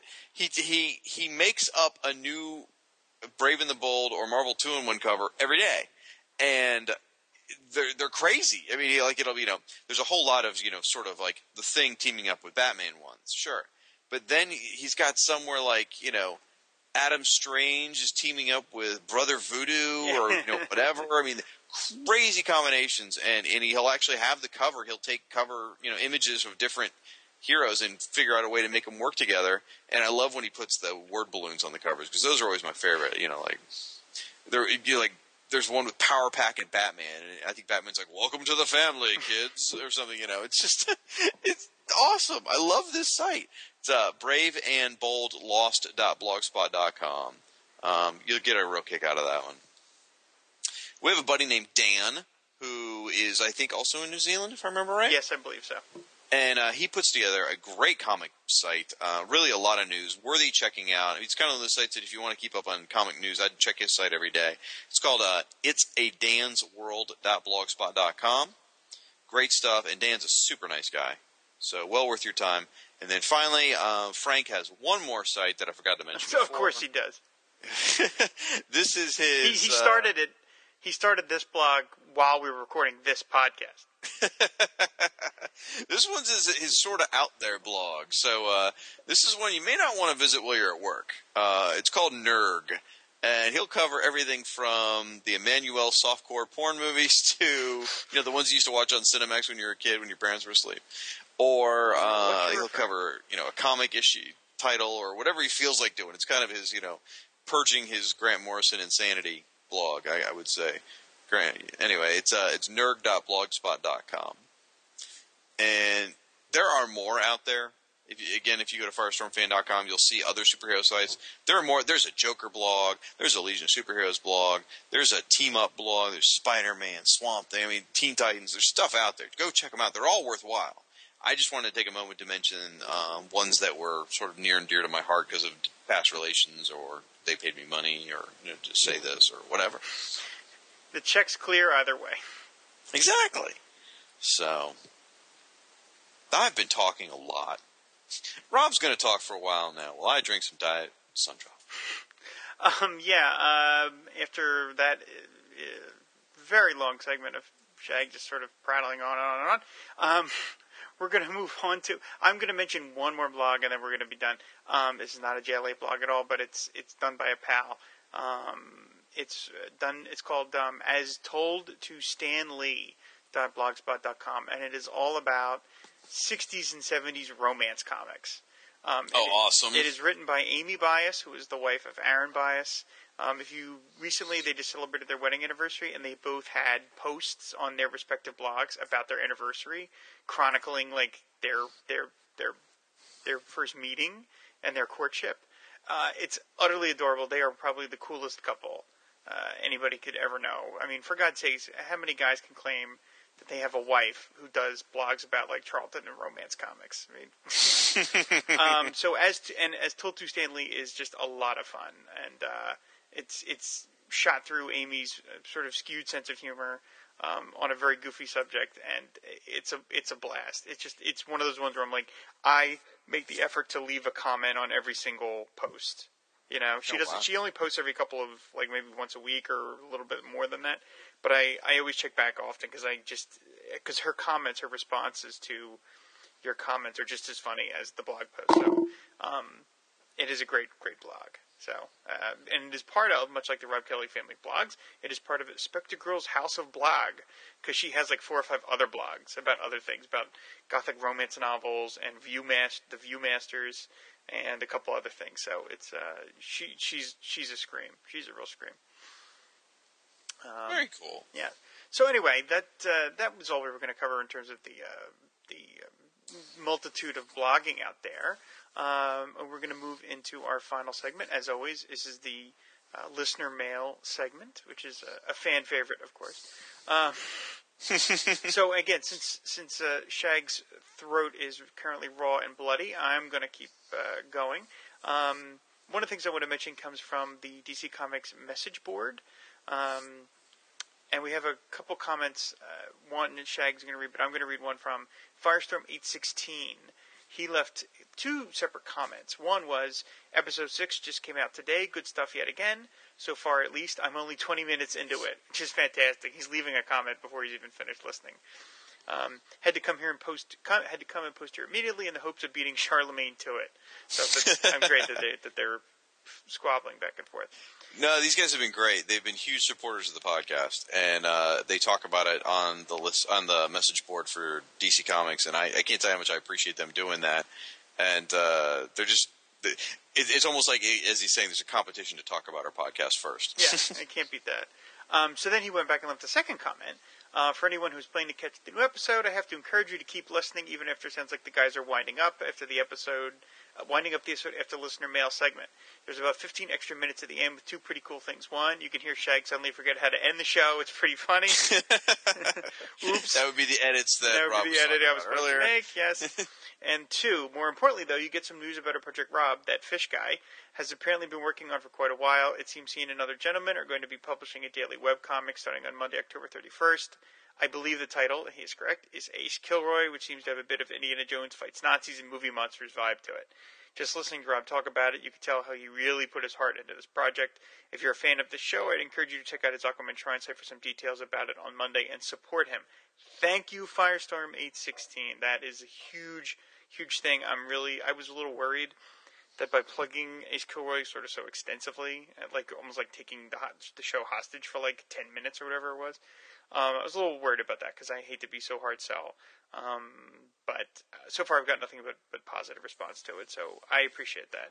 And yes, please go visit acekilroy.com, and you can read at this. By the time I upload this show, there'll be, I think, a little under 2 weeks worth of strips up, so you can read the first 2 weeks of the continuity, and. If you like what you see, please spread the word. We're doing the Kickstarter campaign. We're trying to raise $5,000 by the middle of December, and we are a good chunk of the way there, but we need to get across the finish line. And it is my dream project that I've been working on for a while, and I would love nothing more than to call myself the writer of Ace Kilroy as my full-time job, with the Shrine being my side hobby, of course. Let's put it out there, though. The fact is, if you support Ace Kilroy, you're supporting Rob, and thus you're helping support this show. Yes, thank you very much again. Put it very more succinctly than I could do. Yeah, absolutely. I'm trying to sort of create this thing that my artistic partner Dan and I have are trying to see if we can make it work. And again, I don't want to take too much time of the show about it, but. Go check it out, and if you like it, like I said, either you can donate to the Kickstarter campaign, or just as importantly, just spread the word.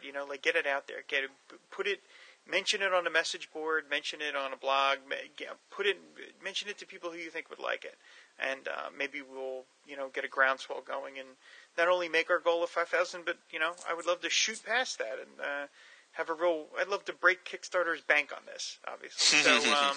So thank you again, Firestorm 816, for taking the time to mention that.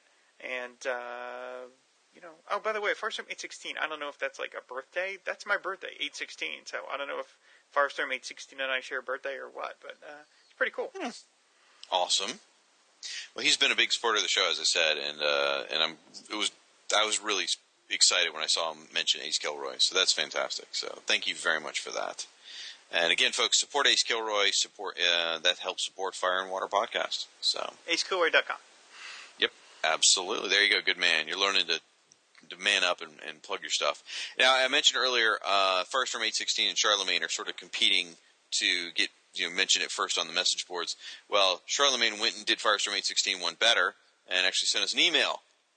So I'm going to read that real quick. This is from.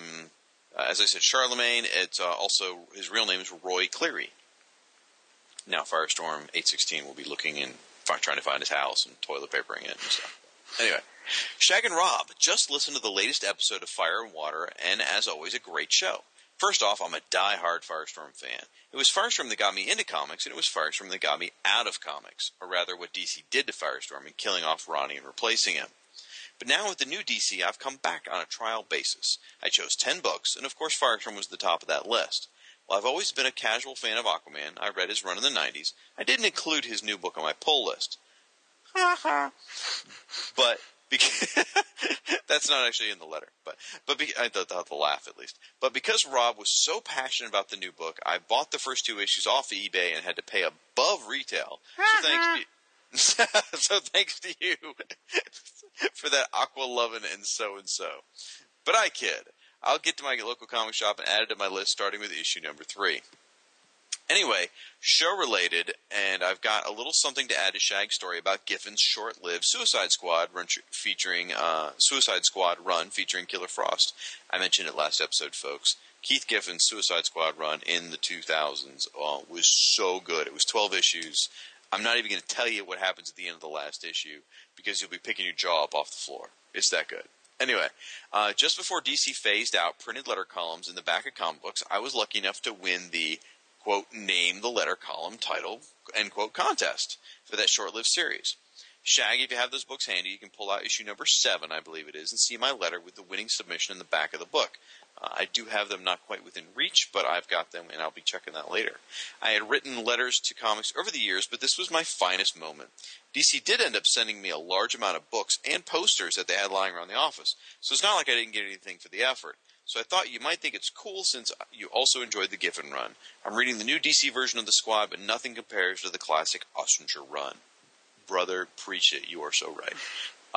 Keep up the fantastic work, guys. Fan the flame and ride a seahorse? That's okay. Awesome. I love it. Then again, that's Charlemagne on the DC Comics message boards. I'm going to run through a couple other letters. Let's see. By the way, I wanted to mention, I say this every episode, I say it again, your comments mean so much to us, folks. Honestly, it helps make you part of the show. It gives us to share your information, like that great story from Charlemagne about the That's like a tongue twister. Suicide Squad comic. And it makes you guys part of the show. And I think that's one of my personal favorites of the thing. And honestly, Rob and I have huge egos. And we need the constant stroking. And I'll be honest, I think maybe I scared everyone by saying how many, we keep getting all these comments. Because this last episode, there was actually a large drop-off. So understand, guys, that Rob... while he's dealing with the Ace Kilroy promotion, he's also crying himself to sleep because we didn't get as much feedback for this last episode. Don't cry out loud. Just keep it inside. Learn how to hide your feelings. Well, he's thinking, they hate my coverage of the trench, or something, whatever. So don't be afraid. That sentence has never been uttered before. And never again. So don't be afraid to send in your cards, your letters, your messages, because, again, we'll read as many as we can on the show, and it's great to interact with you guys this way. Or put them on the blogs, and we can write each other back and forth in comments. So what's our email address, Rob? firewaterpodcast@comcast.net. There you go. Here's another letter right here from longtime listener Lil Russell Burbage. Dear Firewater guys, I meant to write this last week, but I forgot. Contrary to Shag's idea, with the two G's, he cracks me up. Contrary to Shag's idea, Alex Ross does not hate Firestorm. That is not why he never uses many of his projects. And Russell actually goes on here. There's a lot of information in the letter, but he explains how Alex in his mind, the way he creates his DC universe, it stops with the murder of Iris Allen and Arthur Curry Jr. So everything takes place just before those two murders, because that's where the DC universe really just changed for him. So it just so happens Firestorm joined after Iris Allen and Arthur Curry Jr. joined the Justice League. That's why Firestorm is left out of all the Alex Ross JLA stuff. Russell, I think that's very nice of you to defend Alex. To make up this bogus story that you have absolutely no proof or factual content to support. I don't know whether you're friends with Alex. Maybe you're like his neighbor or you share a laundromat, whatever. But I don't think you need to go out of your way to support him. And let's just be honest, he hates Firestorm. I just had to say. Quick shout out to Luke Giaconetti. He was kind enough to drop us 2 letters. Some great stuff in there, and I actually got lost when he started talking about Mara, Hawkgirl, and Cinnamon again. I just totally lost track of what he was talking about at that point. So, all right, hey, last episode there was, and Frank pointed this out, and Lil Russell Burbage jumped in on for a piece of this too. There was a DC Challenge reference. Oh, yes, there was. That you threw out that I did not catch at the time. I knew there was something to it. I'm like, Rob just said something obscure. I don't know what that means. And then after they outed it, I'm like, oh, that's right. But anyway, could you help enlighten the listeners, please? Yeah, I made reference to Aquaman. Well, and apparently in the new not the new one, but in an upcoming issue of Aquaman, number 5, I believe, he's stranded in the desert. And I made a joke about the only way he's going to survive is to biting into the neck of a vulture, which, you know, was met with stony silence by Shag. That's a reference from DC Challenge, which was a miniseries in the 1985 to 86. It was a maxi-series, and each issue was written by a different writer. And the gist of it was each writer would sort of leave a cliffhanger, or cliffhangers, for the writer of the following issue to pick up. And then you, as the writer of the new issue, had to solve those cliffhangers and then write new ones for the next writer to pick up. It really was just sort of a genre exercise, but it was a lot of fun. You know, a writerly exercise, but it was a lot of fun. And it used a lot of obscure characters. And there was a point where there was an issue where Aquaman is left dying in the desert. And the trick was, well, how are we going to get him out of this? And without, you know, like cheating, you know, we're having him just, you know, I guess you could, if you wanted to, you know, have Doctor Fate show up and teleport him away, but that would be sort of cheating. You had to try to come up with something a little more natural. And Aquaman is being swarmed over by vultures because they figure he's going to die. And pretty good bet. And old vultures love all things orange. It's just true. So anyway, one of the vultures gets too close, and Aquaman, deciding you know, hey, all's fair in love and war, bites into the neck of a vulture because, of course, your blood is like 90% water, so it gets him enough water to survive, which is, you know, a particularly bloodthirsty moment. I believe that issue was drawn by Corman Infantino, so it's relatively bloodless, both literally and figuratively. I guess if you would have been, you know, if it had been drawn by somebody else, you know, it might have been pretty horrendous. But Carmine, it looks fairly innocuous, even though the moment is pretty nasty. And of course, that is taken from, I believe, a Conan book by, I don't know if it's a Robert Howard Conan book or one of the later ones, but that's from a Conan book where I think Conan has been crucified, and he grabs a vulture and bites into its neck to survive or something. So it's even that is taken from something else. But anyway, that was the moment I was referring to. It's a weird Aquaman moment to see him bite into the neck of a vulture and basically drink its blood. You know, so trying to get some of that Twilight heat. Oh, jeez. I love how little Russell Burbage and Frank jump in and try and outdo you one a little bit. They start talking about that reference, and then little Russell Burbage says he was expecting you to reference the terrible 5-star superhero spectacular story, which I know Russell hates. He just hates it. And then Frank comes back with saying, hopefully some members of the Royal Flush Gang will be lying around in that desert as well. Yeah. So they just they keep building on each other because these guys with, you know, insane amounts of comic knowledge. I love it. It was great. That was over on the Aquaman blog, Aquaman Shrine. Yeah, it's all right. Just get the name wrong. It's fine. It's Aqua Water blog thing. It's anyway. topothemorning.blogspot.com. That's friggin' genius. All right. Quick shout out to our peeps out on Twitter who are helping spread the word. Thank you. Lee Novak, you rock. Caffeinated Joe, thank you so much, sir. Moldwick, I feel bad because I think I mispronounce your name every time. Alan Middleton and Ben Avery, thank you, folks. We really appreciate you guys giving the Fire and Water podcast a shout-out, whether it be through a retweet or say your own things about it. Hey, you know, it means a lot. Thank you. Absolutely.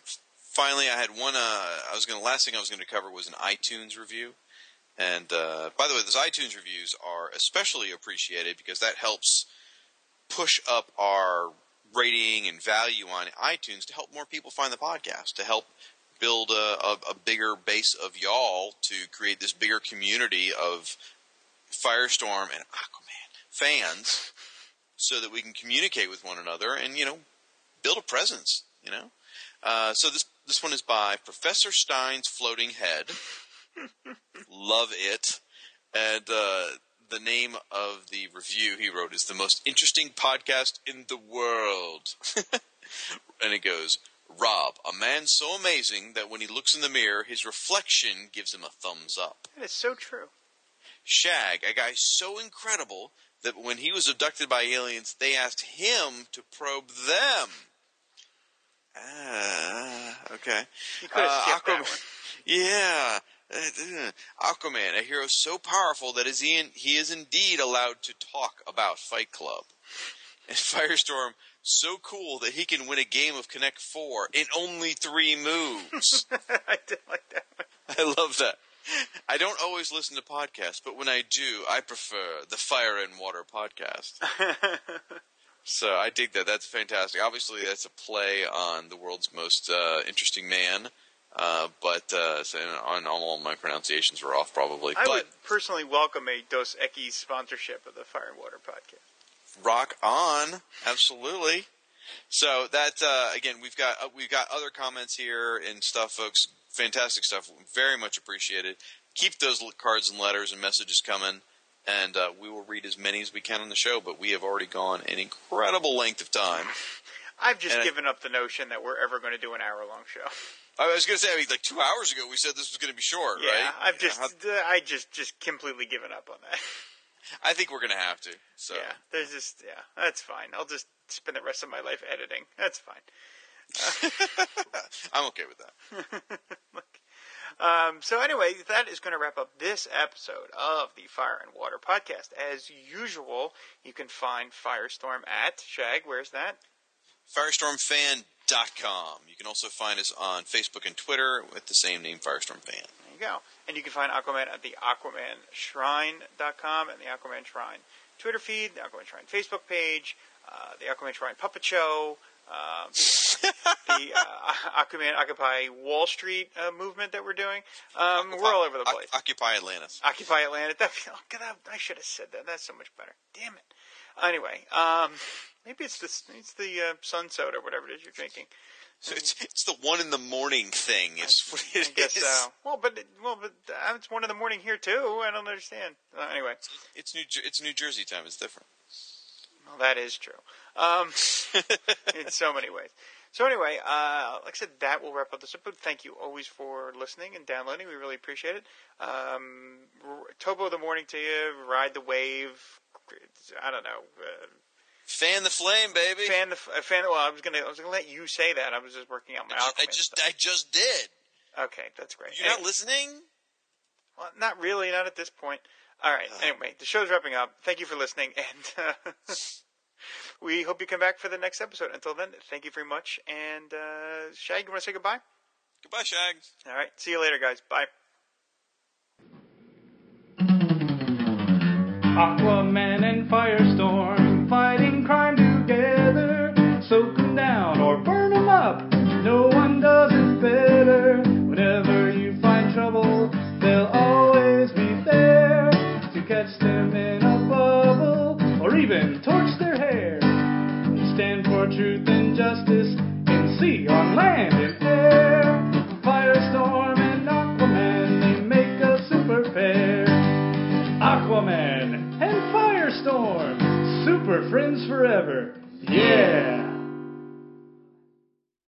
Perhaps the coolest part, though, is the translucent orange fire on the top of his head.